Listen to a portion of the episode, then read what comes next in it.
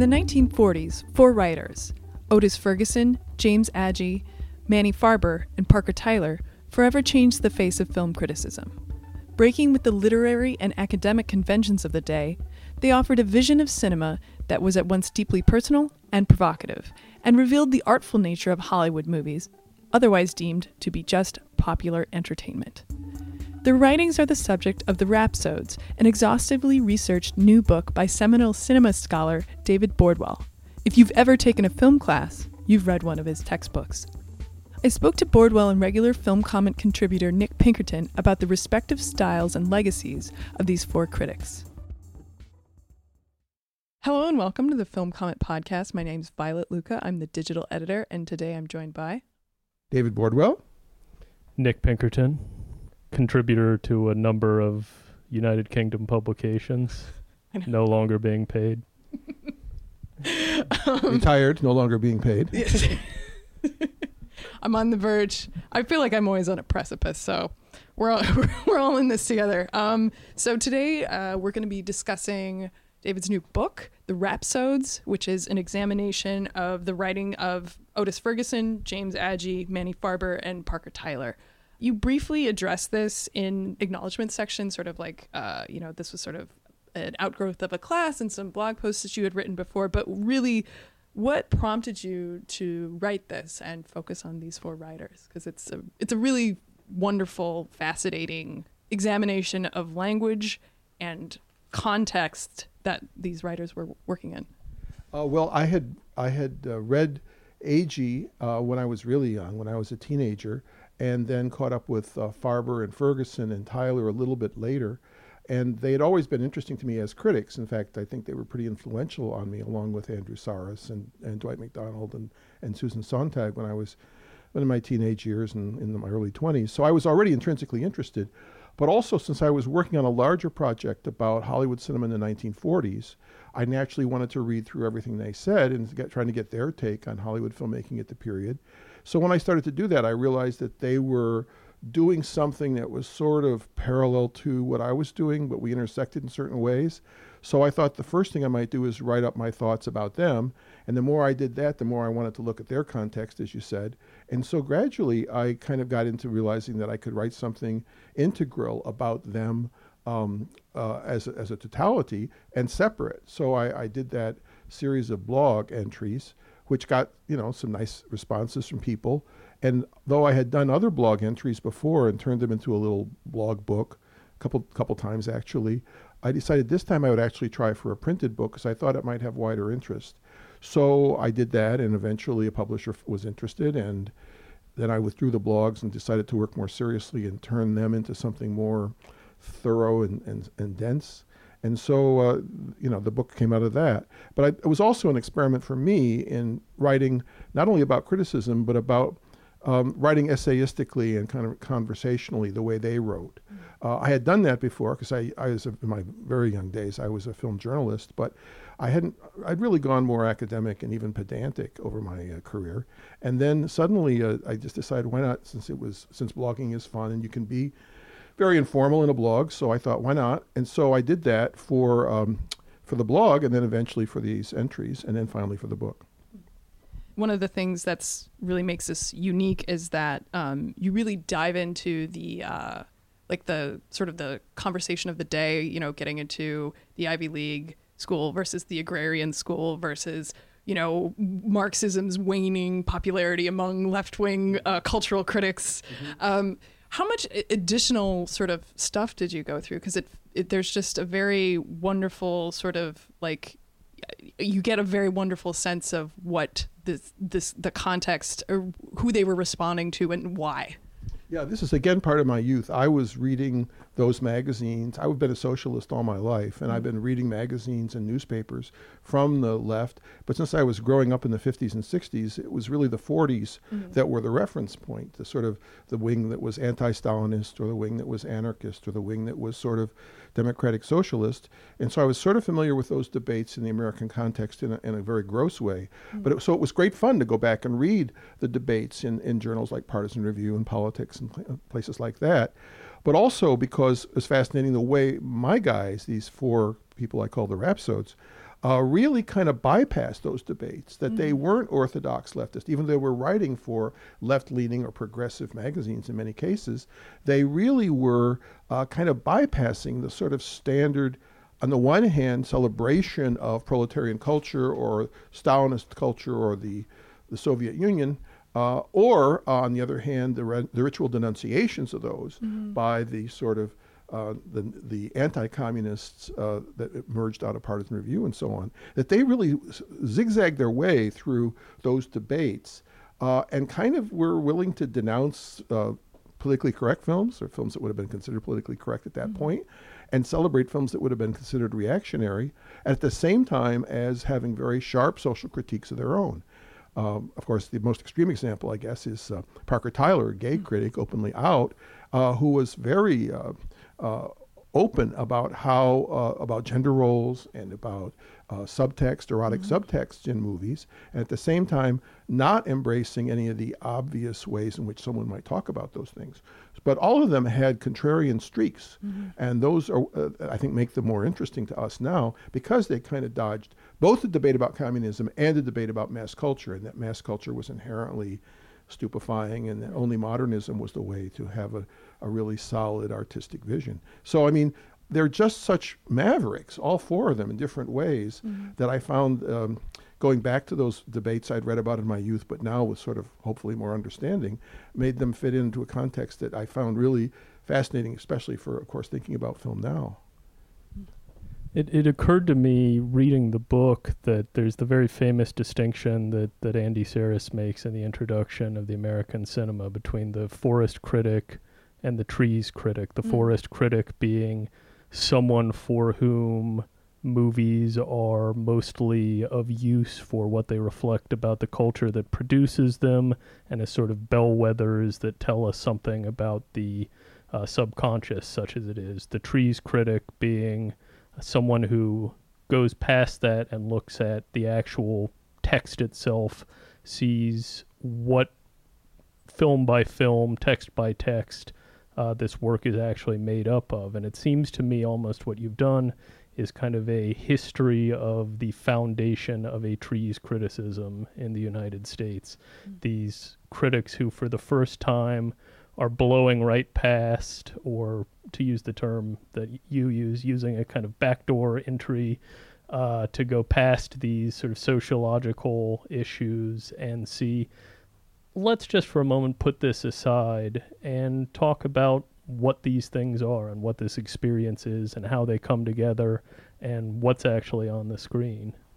Yeah, I think that's right. I mean, I think they were all very sensitive to social issues. Obviously, Agee writing about um, sharecropper families in Let Us Now Praise Famous Men. Uh, Farber, who was very militant on the subject of African Americans. Uh, Ferguson, who was, I think you'd have to say, a nonconformist leftist. And um, of course, Tyler, as I've mentioned, who was uh, who was already mentioned, a part of, of several subcultures. So uh, you're right; they were not insensitive to the social dimensions of films, but they also could kind of hold those in suspension, and look and say, actually, what's the film experience like? What are the films doing to me? And one of the cases I try to make in the book is that they're trying to construct a kind of tradition of American cinema that conveniently enough for me, starts in the early sound era with, with Ferguson saying around 1934, starting to say, they now have figured out in a way how to make a movie. By 1935, and, and, and they really understand how to make a movie. Uh, we're talking about the mature sound cinema now.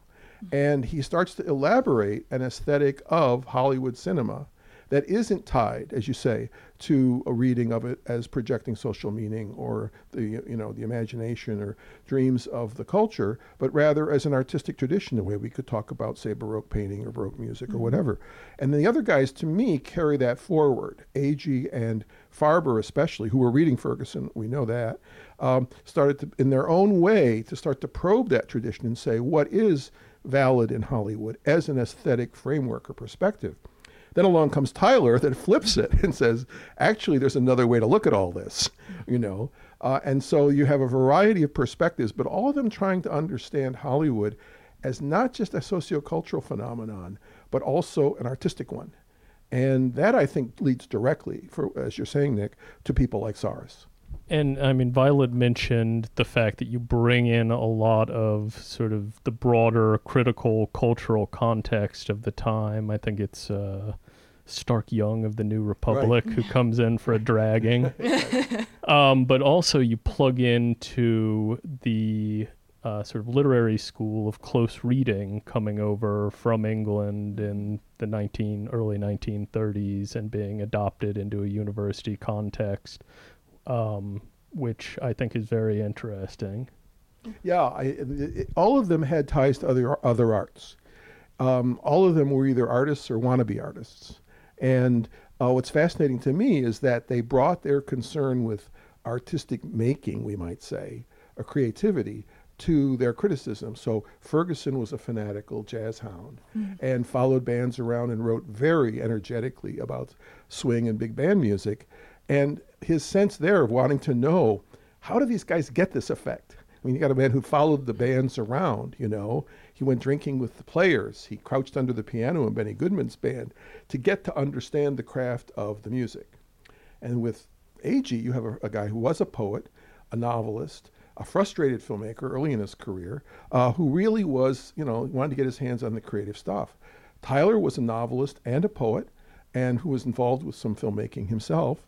And uh, Farber, of course, was a visual artist. He, wanted, he was a painter and he, made, did some sculpture as well. So all of them brought this kind of sense of how it's done, of, of craft, of artisanship, to their thinking about, about criticism. And so they were able, I think, to, to as with Agee's case, to transfer close reading techniques, as you say, from, from the, uh, the new critics. He studied with I.A. Richards. But all of them had that desire to probe things. And what's fascinating to me is they're able to do it in a 600, 900, 1200 word review, which is not something that's easily done, and certainly was not done frequently when talking about film in that day. But all of them zoom in on details of performance, details of cutting, framing, um, all kinds of things that we now take for granted. We expect our critics to be able to talk about. But back then, if you go back and look at what their peers were talking about, almost nobody talked about those things. Mm-hmm. I was uh, looking earlier today at a piece that I've always loved, which is one of it's the first of the several pieces that Otis Ferguson filed on his trip out west, New York to L.A. And it just struck me rereading this. You have that same kind of just avid curiosity being applied to the act of a transcontinental railroad trip. Hmm. What's what's it like to go from New York to Chicago on the 20th century? What is it like when you change the super chief? And what are what is the light in Arizona like as opposed to like New Mexico? And you really have a sense of him plying people working on the train for details along the hmm. way and this this just curiosity yep. to sponge up everything that yep. can be known. And you have lots of wonderful instances that you pull out of his uh, music criticism, talking about the fact that he would sort of perch under the piano uh, when going to see big band uh, performances. Uh, and the extraordinary sort of importance that he put to that aspect of things, and this just real drive to break things down, get under the hood. Yep, yep, absolutely, into the kitchen. No, it's true. And he, I mean, what you get with all of these guys is a fascination with how things are done, how things are made, getting behind the scenes. I mean, with, with for instance, Agee, who changes in this respect. Uh, he, in his youth, he wants to be uh, a filmmaker. He writes imaginary screenplays. But when he takes up the job of reviewing, he says, "I'm not going to get involved with production I, because I then I would it would change my judgment to actually realize how difficult it is, even to make a bad movie, would warp my sense of what the film's value is. So I'd rather not know. Well, that's what he says when he starts out. But by the end of his career, he's offering scripts to Charlie Chaplin and John Huston. He wants to be a part of this mix. He goes out to Hollywood, just as Ferguson did, and meets David Selznick. He meets all these people, and he realizes, I want to get behind the scenes and see how this is done, and I want to be part of it. So all of them and this was, I think, common for a lot of, of critics in that time, were both creators and critics. They were doing their own creative work. Think of Mary McCarthy or Virgil Thomson writing um, dramatic criticism, literary criticism, or in the case of Thomson, music criticism. I mean, these are working artists who to, to you know fund themselves to keep going. Their day jobs would be writing criticism. So there's a constant shuttling to and fro between creative work and critical work that I also think we see in these in these writers as well. So this makes them more inclined to be trees critics, I think. I mean, uh, Agee, I think more than anyone else discussed, you do see a a touch of the frustrated filmmaker come up from time to time. You pull out, uh, I believe, that bit from uh, the review of The Lost Weekend where he's taking Billy Wilder and company uh, to task because they don't really accurately represent the many cinematic possibilities of The Hangover. And he proceeds to spend Right. multiple paragraphs like a man very familiar with the symptoms of the Irish flu. You're right. He understands what a hangover is like, and he, you can tell he's also thought about how to film one. exactly. And I guess um, maybe that's could be a good transition back to talking about like language because you cite uh, Farber's um, review of The Postman Always Rings Twice, and just sort of like breaking down the language uh, in this particular paragraph, which is quote, "The movie The Postman Always Rings Twice is almost too terrible to walk out of." The wife spends her time in what should be a jungle washing the several th- thousand stunning play suits she wears to wait on tables, going for moonlight swims, dancing stylish rumbas with the hobo. I think the best Bobby Socks touches are the white turban that Cora wears to wash dishes, the love scenes which show Cora in yum yum pose and outfit, looking like a frozen popsicle, with Frank ogling her at six paces, and probably the director in the background swooning over a hamburger. And just and just like again, like I said, the subsequent paragraph is just sort of being like, well, what he does with and in here is sort of not what you would expect. And then also like what the hell is this what the hell is he saying in this? Like it's so it like the linguistically this is such a complex I'm happy to play Farber straight man. yes. I mean, you know, really, you can do it over and over. It's like Lucy in the football, you know. Oh, he he sets me up, and I no, it's true. I mean, uh, late Farber is really rococo. I mean, really something. But you can see seeds of it here, I think, where he's starting to like spin off in di- various directions. And um, that playfulness is something I found I really liked in all of them. They all had that in one degree or another. I mean, maybe Ferguson is a little bit more the the film noir detective, you know, wrapping these things out, but he's got his own little weird ha- habits as well. And Agee is maybe more the self conscious romantic poet. And Tyler is definitely the more surrealist because that was the artistic school he subscribed to. But even in Farber, you get a sense of almost a verbal collage here where he's cutting, like, you know, kind of uh, cutting and pasting going on. So, I mean, the fascination, this is why I called them the rhapsodes, is because each one of them in his own way kind of gets carried away the way we, we you know classicists speak of epic poets being visited by the gods and kind of pulled into an ecstasy of just this level of verbal activity that it doesn't seem human and uh, by analogy i tried to suggest that all these guys independent of their their smartness as critics, their acuity as critics, was also a, a real kind of master of language in, their, in, in, in eccentric ways. To go back to Nick's point, that was not part of literary culture at that time. You look at Edmund Wilson or Mary McCarthy or some of these very distinguished critics of the period, they don't write this way. Right. It's almost as if film freed these guys up to be a little wilder than literary culture allowed most of the more established critics, let alone poor old Stark Young, who, whose reputation still baffles me, but who was considered very much the dean of dramatic critics of that period. Yeah, and I think at, at one point you cite the fact that you know Hollywood isn't the Red River plant. It isn't. It isn't Fordism. It is. You know, it's more artisanal than that. That where everyone on the line is putting something unique, Yes. and there's clearly a sense of these critics picking up on that Yep. and responding to that Yep. and sort of giving Yep, absolutely. spi- spiraling these associations that are just really freeing and um, when done badly are painful to read and as you say they didn't telegraph their punchlines which i think is always uh, It's true. It's true. They were much more fluid about that. Too And cool. right. Your point is your point is really right because they all understood the collective nature of Hollywood creation, and and for someone like Ferguson who admired basically working, he liked to see guys work, and his jazz players were like above all sweating. Right. And someone like Agee, who of course with his own kind of sympathies understood um, what artistic work was like, And um, Tyler was committed to the idea that the Hollywood movie was just a three ring circus and that it was kind of a stew that everybody threw something into. And then uh, Farber, who's prepared almost again like an abstract expressionist painter or something to see this patch as over against that patch or this other one. Those all understood, I think, the the tensions or, or, or, the kind of mixed qualities of Hollywood films, which were again back to this idea of collective work. They come out of the fact that these movies are made. They're not auteurs, oddly mm enough. Uh, if you right. think about their reaction just to say Orson Welles, you'd think that these four guys would think Citizen Kane was the best movie ever made. They're almost uniformly against this picture. It's true. Early on, Farber says something complimentary about it, but all of them have by the end of by the end of the 40s, all of them have very severe reservations about what many people consider the greatest movie ever made.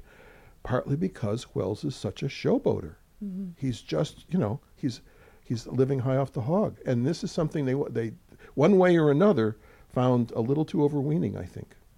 I wish I could remember the name, but there was some technician interviewed in a um, in a documentary about Welles, and he there's they cut to him, and he just this old man, this little old man, just screams, "He was so goddamn vainglorious," and that's how I always think of well, Orson Welles. well, you know, there's that great line. You know, uh, John Houseman, I think, said it. Maybe someone else did.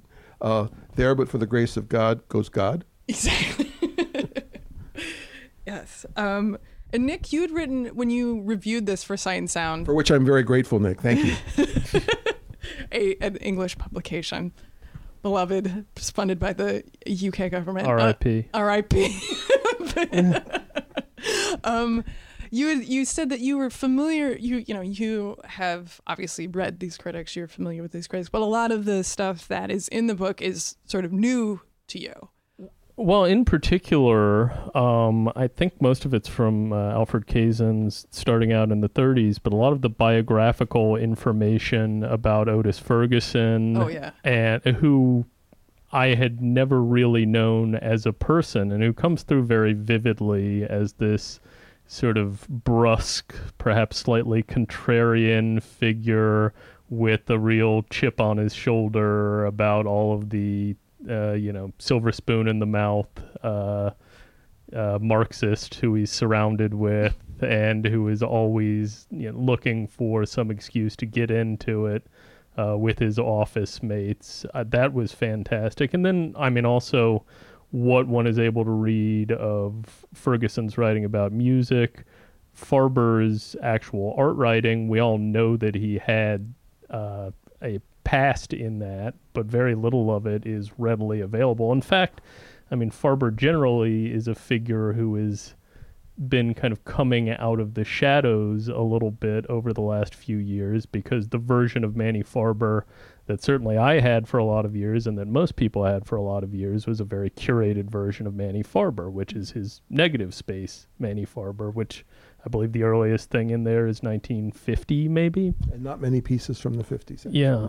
So you get a very skewed perspective on what the total body of work is. So it's invaluable in that it gets us a little bit closer to the whole truth of Manny Farber. And moreover, you uh, point out the fact that he was uh, somewhat prone to reversing decisions mm-hmm. without uh, asking for a mea culpa uh, I think uh, the best years of our lives is one that a you truckload of truckload liberal of a, a, a phrase which read once I have never been able to forget, right. and I will never be able to enjoy the best years of our life well, again. I, I overlook it because I liked the movie before I read Manny Farber on it, and I do like Manny Farber's criticism very much, but it was astonishing for me to go back and see what he said about it upon first viewing, which he thought it was one of the great triumphs of American cinema. Mm-hmm.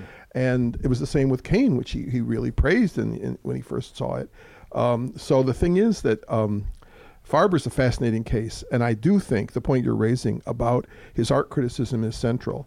Uh, he was kind of a genius critic, I think, of the visual arts. His his critical writing about painting and sculpture in the 20s, which is uh, sorry, in the his 20s, when he's writing about films at the same time, are extraordinary, and it just baffles me that they aren't more widely known. I really think that he's he's one of the great American art critics of that period, and the connection to film is fascinating. That's one of the things I tried to explore, but the the fact that he is tr- taking, again, in the art world, a contrarian position where you lined up either essentially with surrealism or some version of abstract painting, usually abstract expressionist painting.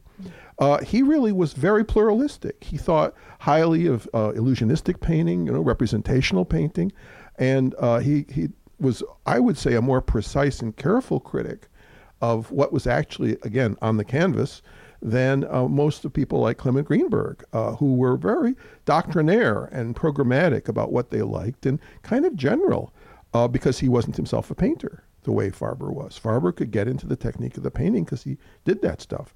And I think that eye that we value so much in the 50s and 60s and 70s writings of Farber is already there in this very young man. And again, a contrarian in the art world gallery scene that he's operating in. So that gets transferred to cinema, and he begins to become quite pluralistic about cinema too in his day. You know, that there is no set. We think of him as the great advocate for the hard boiled action picture on the one hand, and the sort of New York avant garde by the end of the 60s in the other. But he's he's willing to like all kinds of movies in the 60s, or sorry, in the 40s, um, Lillian Hellman adaptations and things like that. Uh, so he's in a way, he's looking for values and pictorial and dramatic values. I think, kind of in the Ferguson vein, uh, but of his uh, with his own spin on them, because he is very much a visual critic and trying to find those details of of pictorial storytelling that also carry an emotion. They're also expressive, and that uh, idea of illusionism that's also emotionally freighted is something that really set him against the art world of his period. One thing I, I wondered a bit about, because all four of your subjects, as you point out in the introduction, were sort of reintroduced to a reading public in this cycle of film criticism collections, which emerged beginning with uh, the collection of James Agee's collected criticism and moved on through Negative Space and the film criticism of Otis Ferguson, which has a wonderful Andy Sarris introduction. Uh, and all of these all of these names who had sort of cut their teeth uh, in the late 1930s and 40s, many of whom uh, or several of whom did not make it much much past that point. Um, they were all reintroduced in the 60s. I wondered if in the course of your research you ran across anybody who seemed to have some kind of potential uh, who perhaps didn't enjoy this uh, renaissance uh, during the golden age of film criticism collections.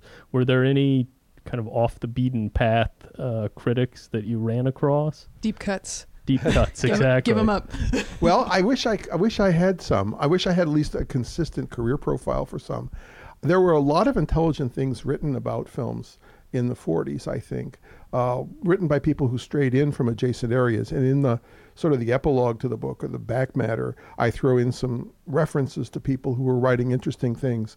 Um, Eric Bentley, a drama critic, who wrote quite intelligently about film, I think, at the period. He would be one. I wouldn't say that he has his work has a, a kind of uh, totality to it because he wrote very little about film generally, but but he was looking intelligently at films, I think. Um, but no, I didn't find any un, un, unexamined or unexhumed uh, people. I think those are my four because they really do stand out, and they were, as you say, re uh, to readers in in the 60s and 70s. Um, what I find interesting is that um, when you look at the mid 60s, especially, you look at Kael and Sarris emerging as the salient American film critics. Uh, and then you have a host of others around them John Simon, Dwight Macdonald, Pauline Kael, Renata Adler. The list goes on and on and on, and many of whom collected their works in books, something that seems strange to us now because very few reviewers get their their col- their work collected in books. I think Terence Rafferty has done, and um, Kent Jones did, uh, but very few. Only Roger Ebert really uh, consistently, you know, managed to create these collections. But in those days, everybody had a collection, and in fact, uh, Farber, as you say, Nick, Farber and Tyler was uh, collecting his work. These guys kind of came to people's notice by being collected. But um, it's a fascinating period because what people seemed to do at that time was see them as sort of, oh, well, these guys are out there. But they didn't see them the way I'm inclined to see them, which is as kind of laying the foundwork, uh, foundations, the groundwork for what became this whole new age of celebrity criticism in the 60s. And that seemed to me kind of interesting in its own right, that clearly Kael, Sarris, probably some others, had read them, but somehow never felt that they were part of a tradition or never acknowledged them very much. I mean, Sarris did after the collection came out, um, but none of them really felt that they were actually following a lineage, I think, uh, even though they were. And, and, they were, you know, just part of that tradition.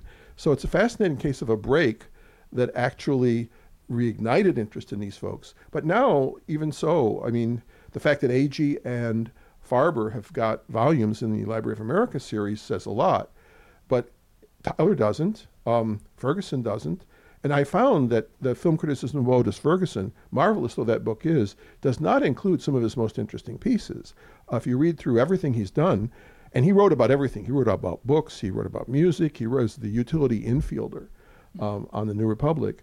Uh, he has fascinating literary criticism as well as music and film criticism too. And he wrote essays. The mention, the mention you made, Nick, of the of the trip to the West Coast uh, is kind of echoed in a grand scale, but is writing about being at sea because he was, of course, by temperament a sailor. Mm-hmm. So, and that material is collected in his music criticism to some degree. But there's so much there that has not been collected, uh, just of Ferguson. He would certainly merit a volume in that series as well, it seems to me.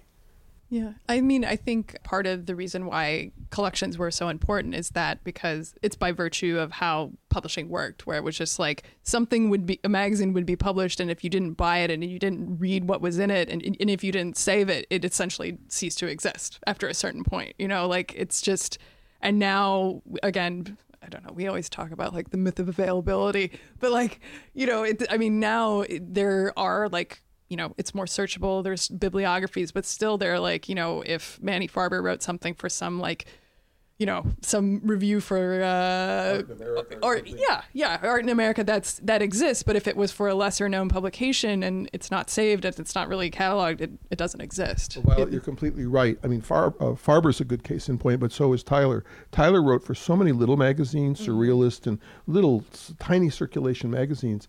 I had to go to our uh, rare book room to find them. And you point about the myth of availability is dead right. Uh, try to find a Newsweek article from 1940, the 1940s. I mean, there's this huge, before 1970 or so, you might as well not even try because it's all, you're going to go back to the library. And I had to, for instance, I've had to go looking for the New Republic stuff. Our library in Madison didn't have a complete run. Some people had stolen some volumes, apparently. So I went to like other libraries in the area to read these old articles. Um, they're not, you know, they're not online. I mean, these would have to be dug out of libraries. And and I think that you're right that that back in the day, unless people kept clippings, uh, they really would have. The books really became the, the the standard versions of what these people had done. Also, because publishers then were trading on this new interest in cinema. Right. I mean, with the rise of European art cinema coming into the states, the rise of the beginning of the new Hollywood with movies like Easy Rider and Graduate, Bonnie and Clyde, and so on, you've got a new interest in film generally. And so trade publishers would publish these books. I mean, mm-hmm. what, you know, Viking and these other publishers were anxious to publish books by these uh, critics, collections of their work. So there was a sense in which we were getting kind of, you know, as you say, the authorized versions of these things. And it was uh, a period of great excitement. People were talking about cinema. We didn't have the net, we didn't have much on TV uh, talking about cinema that really were these people were the, the critics that were guiding public taste. Well, as we as we talk about distinguishing characteristics of our day uh, as opposed to the period you're writing in, I think one thing that's worth perhaps touching on is in at least two cases, I'm thinking of that of Farber and that of Agee, you highlight critics who have a tendency to kind of argue both ends of a film at the same time. Mm-hmm. Uh, quality that you refer to as a kind of push pull quality. Um, and that's in many respects very distinct from the kind of critical economy that we exist in today, which tends to encourage extreme reactions one way or another if one is trying to uh, publicize a piece of work, it will tend to come with some punchy adjectives or the information, the review almost in the uh, tweet telling you, you know, here's my takedown. Mm-hmm. Nobody's going to advertise a piece by here's my dense thicket of ambivalent Here's my- responses. Well, and also the Rotten Tomatoes, it's either it's a splat or it's a whole Right, tomato. that's right. when exactly. when when a Rotten Tomato employee goes to hell, which they will, they have to try to find out if like negative space is fresh or splats. That's what they do. I know it's funny, isn't it? I mean, uh, one of the things I thought I'd pursue in, in this other book I'm writing on on Hollywood in the 40s is to find out the origin of the multiple stars system, the ranking system. I think I found it actually. Oh, really? I think I found it. I think it's Kathleen Carroll in the New York Daily News who starts it back in the 30s. But at any rate, yes, the idea that that a reviewer is is essentially giving consumer advice, uh, and you know your hard-earned money is it worth it? You know that sort of thing. Uh, and that's something that Agee and all these guys really uh, didn't really indulge in very much. I mean, they were interested in thinking about the films and talking about the films, and that push pull you talk about. It's funny you mentioned the. Uh, uh, I think always think of it in respect to Farber and the passage that Violet read, where um, the postman always rings twice is a movie that is almost too terrible to walk out of. Almost. Well, this is like a jujitsu throw. I mean, okay, is it terrible? Well, yes, but it's too terrible to walk out of. What does that mean? And then it's almost too terrible to walk out of. You know, I mean, how many circles do we go around here? And as you say, Agee does it in a more fraught and kind of pathetic way. But um, all of them were, as you say, were living with ambivalence because they had an ambivalent attitude towards Hollywood. Many of their reviews, and this doesn't come across in the book, because I really treat them as trying to figure out what Hollywood is. Uh, I treat them as critics of ideas who have ideas, uh, which most critics nowadays obviously don't. Uh, they uh, said, you know, uh, a lot of Hollywood movies just aren't that good. They really aren't. But here's a crucial point, I think, um, and it's something I should have dwelt on in the book more, and that is that uh, the quality critics that we think of as people who really write serious work can't be daily critics on the whole. They either are weekly critics or write even more infrequently. I mean, most of these guys had a weekly column, 900 words or something like that. And uh, someone like Agee would go see the film two, three, four times and try to figure out what he thought about it, as well as seeing many films and decide which particular ones he was going to write about. Uh, he didn't have to have that grind of every day cranking out a review. The only critic I know who had that daily grind was Roger Ebert, who actually managed to make it work. I think he was he, he was an intellectual and he did make it work. Uh, but he would come in, as I remember, on Thursday and write like five reviews of everything he had seen those two or three days before that and just bang them out.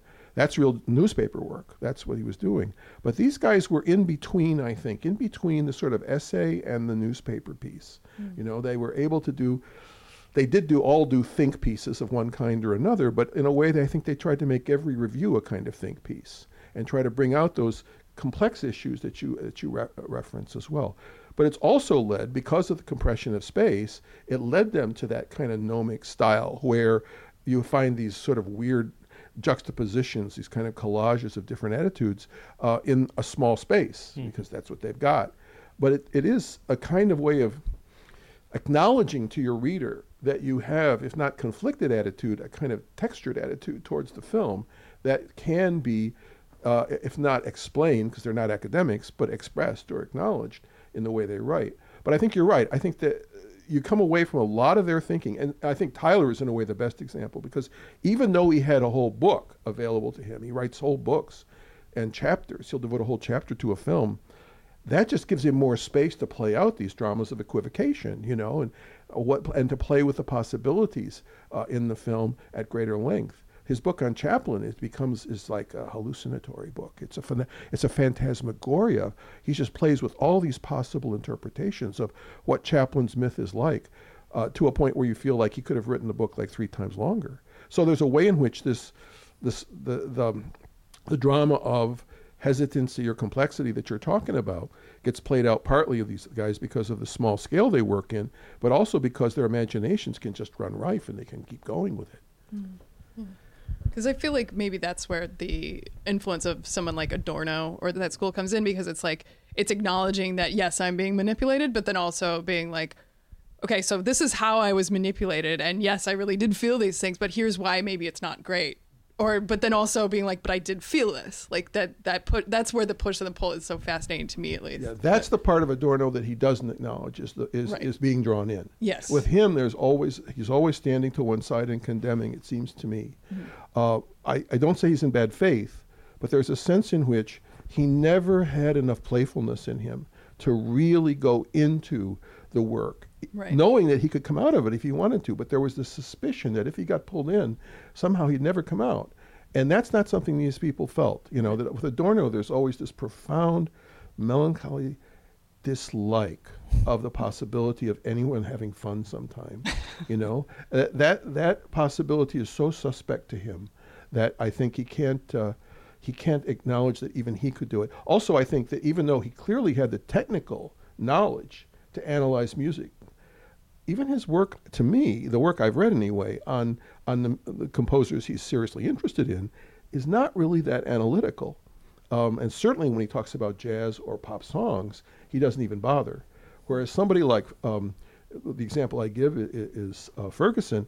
Ferguson knew his music, and he could make you understand in very evocative ways how the music worked. And Adorno never does that. He stands out from it and simply condemns it. So there's a way in which that push pull, I think, doesn't really get the full, you know, full dynamic in, in, in Adorno. Well, I mean, that push pull quality, it puts me in mind of uh, Alfred Kazin again, function of criticism today. This idea that the duty of the critic isn't to act as an explainer, and that the function of criticism, good criticism, is to give a reader a vantage point of a mind grappling with a text, not you know coming to you with the answers ready made, not feeding every text into a template or a predetermined value system where uh, you know it either passes or fails the scratch test it either is or is not as good as a dozen movies made in the Soviet Union in the 1920s What is it saying? but rather instead of instead of instead of bemoaning that popular culture so called isn't what it could be saying well what is it exactly and that seems to be the unifying quality of the figures that you're looking at That's a good way to put it, I think. Yes, that they took popular culture on its own terms, and we're all we're willing to go down into the gutter a little bit with it, but also at the same time, they wanted to. Uh, the way Ferguson put it was, "What is being done? How can I tell people what's being done, and how can I give feedback to the people who are doing it?" you know? And that so i mean he thought about criticism as also communicating not just with uh, the consumers audience whatever but with the artists. And again that comes out of writing for with about jazz artists who presumably he would be telling them what he was saying and thinking about their work. So there's a way in which i think he thought there was even a feedback mechanism there. Uh, and he was willing to, wor- to work in that loop. And so i think there's exactly what you're saying that they were not trying to set themselves up as these absolute judges which is what you find in some critics I admire, like Dwight Macdonald. I admire him a great deal. But this is a man who clearly is not going to get into what makes Otto Preminger make, you know, Advise and Consent. He mm-hmm. doesn't care about that. he just knows there's a meretricious novel at the heart of this movie and that it's Hollywood treating politics in a certain way. So he's just he's going to stand suspended above that. And because he's such a good writer and such a clever person, I'm going to enjoy what he has to say about it. But I don't think he's engaging with, as you say, what makes popular culture the way it is.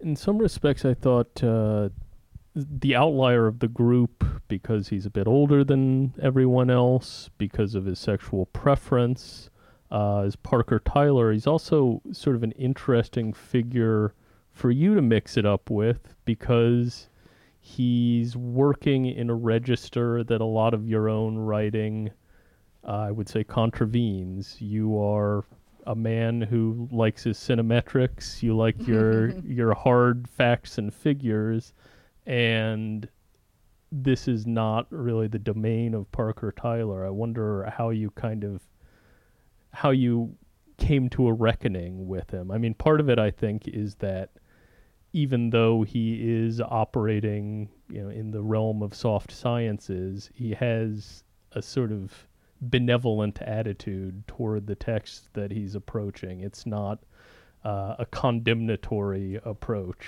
Yeah, he's not de- demystifying it. He, well, if you think a Hollywood movie is a charade, you want to play with it. Yeah. Uh, yeah, exactly. No, he's uh, he's to me, I think he's one of the most fascinating figures because first because I admire his writing. I think he's a wonderful writer, at least at his best. I think the later work is is kind of pedantic, but um, but I do think uh, there's something else there because in his efforts to try to expose the dynamics of these movies that he finds interesting, um, he takes on certain positions. Uh, he criticizes certain positions that I find also worth criticizing. So, in a sense, we have the same, I won't say enemies, but we have the same adversaries. Um, and at the same time, I think, exactly because he's kind of exploratory in the way he thinks about things, he actually exposes things. He says a lot. So, the first point I mean, you'd think someone who thinks that Hollywood movies are a dream would be part of that whole trend that does emerge very saliently in the 40s of mm-hmm. looking at Hollywood as kind of the repressed of American culture, the unconscious of the public, that sort of thing. And that's where you get, as you say, the social scientists of the period, and often very moralistic social scientists mm. who say things like, you know, well, clearly the American public is very sick and, and they're very concerned about this, that, and the other, and they're underlying and very kind of uh, chiding the, the public. And um, Tyler just goes in the other direction. He thinks if it's a dream, then all kinds of things become possible. Once you would think that this is these movies are like dreams, well, then why can't Mildred Pierce actually want to kill her daughter, or something like that? You know. Uh, so there's that whole side of it, uh, which I find very interesting because it leads him into uh, what I would say are narrative and stylistic analyses. I mean, when he talks about Citizen Kane, which he's obsessed with and comes back to again and again in his writing. Um, everything he says about Citizen Kane comes back to certain issues about why is the story told this way? Why does the film begin with the camera going into a landscape? I mean, it takes him down into that same kind of nitty gritty detail, Nick, that you were talking about, that trees critics go for. So instead of going into these gaseous generalizations about, you know, the undertext of the film, he actually goes through the film. He burrows into the film. He also, think, I think, finds a wonderful way to understand Hollywood conventions uh, by looking at these, uh, looking at it as a kind of crazy game. So, for instance, this idea of the, of the single instance. Uh, we know they've had sex. They must have had sex. Why can't we see it? but then that allows us to think, well, maybe they didn't have sex, or maybe it's bad sex. Or, you know, for instance, he says, well, obviously in suspicion, one of the problems, one of the reasons that Johnny Aysgarth acts so badly is she's not letting him sleep with her anymore. You know, well, well, actually, that's interesting to note about about the change in, their, in her attitude towards him as the movie goes along. So, I mean, his kind of things that might seem kind of wild actually usually drive him back into the movie, and noticing these conventions, noticing these features of the films, uh, make him, I think, an interesting critic in this respect. He's actually grappling in, in a kind of slippery way with the way the Hollywood movies work. He's also interested, I think, because he, com- he comes up with something I think that you find also in other writers. I think Geoffrey O'Brien's probably the best writer who does this. The idea that a movie plugs into all these other movies and creates a kind of phantasmagoric blur. That suddenly this reminds you of that, reminds you of this other thing, and you begin to think, well, actually, it's all one big realm out there. Mm. So that the Hollywood, what he calls Hollywood's narcissism, Hollywood is always talking about itself. So when he sees the picture of Dorian Gray, he says, Well, you know, this is a movie about being a juvenile lead getting old. You're a beautiful boy, but what happens, you know, 30 years later, you're John Barrymore falling apart, you know, that sort of thing. Uh, he, he, the passage I quote at the end of that chapter, where he thinks about these young anonymous actors in the movie Gung Ho playing in this submarine picture. He said, Well, you think about it, they're in the submarine, but they should be in real submarine because these are the guys who are cannon fodder. They, they've avoided getting drafted. And maybe when they get off this picture, they will be drafted. And suddenly this opens up this whole possibility of Hollywood as another world behind the screen and the connections among these different things that you see. And that's a fascinating idea, I think. And but it, again, it makes you think about the movies as movies. So I find a lot of my formalist leanings kind of reinfor- reinforced by these sometimes pretty wild speculations that, that he gets involved in um, about narrative, about plot conventions, about star life, about these sort of you know things that things that most moralists would find very bad about Hollywood. He says, well, let's just take them as the rules of the game, and play along and see where they lead us. So I find that it goes back to the points that both of you have made about this kind of positive but not uncritical attitude towards popular culture that uh, kind of enables you to play with it and at the same time be a little detached from it. I mean, I think what's very special uh, about Tyler, particularly in that period, but just generally, is uh, you mentioned the phrase Hollywood narcissism. He's somebody who could use that terminology without any implied pejorative value Right, judgment. right, right, right. It's part of the Like, game. what a It's- it's fun. gas. What a gas, exactly. And you know, by the end of his career, when he's writing about sex in films, it's clear he loves these really grade B erotic films. You know, softcore porn. I mean, these, the problem he has is that the, the problem, the reason that Hollywood and indeed the avant-garde declines is that they've read him. They understand. They've made explicit all these kind of underlying scenarios that he had fun pulling out of classic Hollywood films. Now they're on the surface. You know, so uh, these films just become less interesting. These new films just become less interesting because they're not poetic. I mean, that's the other thing I think that's interesting about him is that he's very much a classic avant-gardist on that in that sort of wild Cocteau tradition of you know you should leave things to the imagination. You should leave things implicit. You should let people kind of play with this. But instead of shoving it out all in front of them, the way say post-code Hollywood does, or the way the underground cinema of you know the 60s does, that is just sort of crude to him. You know, it's not refined enough. And so, in a way, I think it doesn't call for some of his best writing or thinking. He just can't get into it. But he also, rightly, I think, suggests that they make manifest what he was kind of like trying to trace in a more subterranean way. Well, unfortunately, we're sort of running out of time, so I think we'll end it there. But um, before we close, in the spirit of last 10 films, let's go around and say one film we saw recently that we liked. Um, I will go first to give you time to erase the panicked look from your faces. Um, Yours had better not be mine. oh, I don't think it will be. Um, so Independent. Violet, does it have to be a recent film? It- just something we saw recently? Just something you saw recently. It can be old or new. So I saw Elizabeth Subrin's A Woman Apart, uh, which is something I'd been sort of eagerly anticipating. I really liked that she's uh, exploring, I guess, sort of the current state of what it really means to be an actress and sort of the frustrations and limitations that exist both in New York and in Hollywood, which are, you know, the main character has sort of lost herself and can't even really play herself anymore. Um, and sort of, however, I mean, still, I there were parts of it that I was sort of like, okay, this is a little cliche, this is a little maybe a little mumblecore, but ultimately, I think it's a really beautifully shot and sort of, I don't want to say important, God, but um, I think it's a very good first step in sort of exploring craft and existential, you know, just sort of like, well, what does it mean to age? What does it mean to be in a profession again where it's like you, you're cannon fodder? So. Uh, well, for me, it would have to be Independence Day Resurgence, Roland Emmerich, Yeah. the devil incarnate. the auteur I, behind. I actually like the first one, but I haven't seen the new one yet. I haven't seen it. Uh, I'm just goofing. The, uh, It's The Shallows. Ah. It's Jaime Serra's Cri de Coeur, yes. The Shallows, uh, which I saw uh, with an opening night paying audience uh, last night at the uh, Regal Union Square Theater.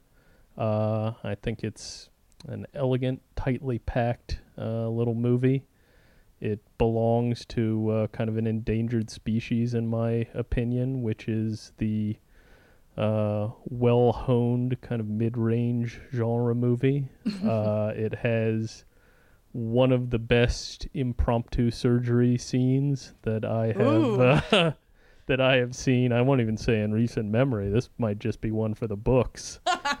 uh, and I think uh, Collet-Serra here, as in his nonstop, is very deft with kind of integrating the iPhone technology and the way that we spend a lot of our time kind of half lost uh, in Mm. our pocket computers into a narrative uh, setting in a way that doesn't feel too shoehorned in or forced.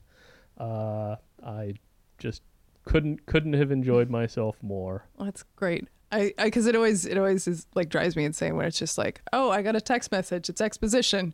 Oh, good. I mean, I it- have no bars. This is a plot point. I have no bars. it, it has a exposition heavy first reel, as Oh. uh, folks used to say, but it's very supply integrated exposition, Supple. and uh, it's all thriller, no filler from there on. Excellent. Well, it's good. I have to see both these. I haven't seen them. well, um, I've been in New York for now almost three months. The first movie I saw here was the best movie I saw, but I can't really count it because it's Ozu's Equinox Flower. It played at the Metrograph, and you know the best movie in the city uh, that day. I had to go see it in 35 millimeter, no less. And since then, I've seen several other things that I thought were interesting in the Universal series and uh, MoMA. I saw Green Room, which I thought was pretty good. Um, but last night, uh, I wanted to zone out, so I turned on HBO. And um, we don't have HBO at home. I don't, we have cable, but we don't subscribe to HBO. So I, I forgot about how how rep- repetitive cable can, movies can be.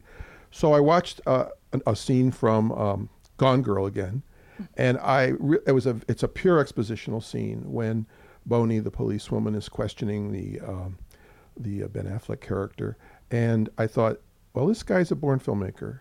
Uh, this guy, every shot is exactly what it should be. It's precise. It's slightly different from the last shot of that person that you saw. It was reframed maybe in post production rather than in filming, but everything was precisely controlled. And then I switched over and watched a film that I hadn't seen since it came out that I remembered liking. Um, it was just starting, so I was able to see the whole thing and not the bits and pieces I usually see on these HBO transmissions. Um, Signs by, of all people, M. Night Shyamalan. Now, I'm an admirer of Unbreakable, and at the time I was an admirer of Signs. And so I sat down and thought, let's watch it. Well, it's got its problems, but again, the dude's a filmmaker. I mean, every shot is exactly what it should be, and uh, it's exactly framed. It's precise. There are rhymes. A shot that we see at the beginning of the film comes back with a variation later in the film. There's just a level of visual intelligence to this guy's filmmaking that I have not seen in later films by him. But at that point, he was had a pretty hot hand, I think, and um, I was really quite moved by it at the end in a way I had, you know, had not even remembered being when I first saw it, whenever it was, decades ago. Um, even though like one shot where you see a flat wall and you see the shape of a cross, but it's a faded cross. The cross has been taken down. It's like the cross is like bled into the wall. Uh, one shot doesn't dwell on it. It's off in the corner of the frame, and I think, okay, this is a kind of Hollywood style, tight, unemphatic exposition that's going to become important later. It gets talked out. Maybe some points are made a little too explicitly in the dialogue, but the arc of the thing, mixing kind of the birds together with uh, Invasion of the Body Snatchers and other kinds of things in a new mix, um, I thought showed, you know, well, Hollywood can still do that stuff. So that's when I saw just last night that I thought, yeah, well, cinema's worth following. Still worth, still worth watching movies. Well, on that upbeat note, thank you both for coming. This has been such a pleasure. Thank you for having me. Thank you. You've been listening to the Film Comment podcast, produced by Violet Lucca and Nicholas Rapold, with music by Greg Anji. You can subscribe to this podcast on iTunes or Stitcher. Film Comment is a bi monthly magazine published by the Film Society of Lincoln Center. Since 1962, Film Comment has featured in depth interviews, critical analysis, and feature coverage of mainstream, art house, and avant garde filmmaking from around the world. Visit us online at filmcomment.com slash subscribe to purchase a digital or print subscription to the magazine. Film Comment, at the heart of film culture for over 50 years.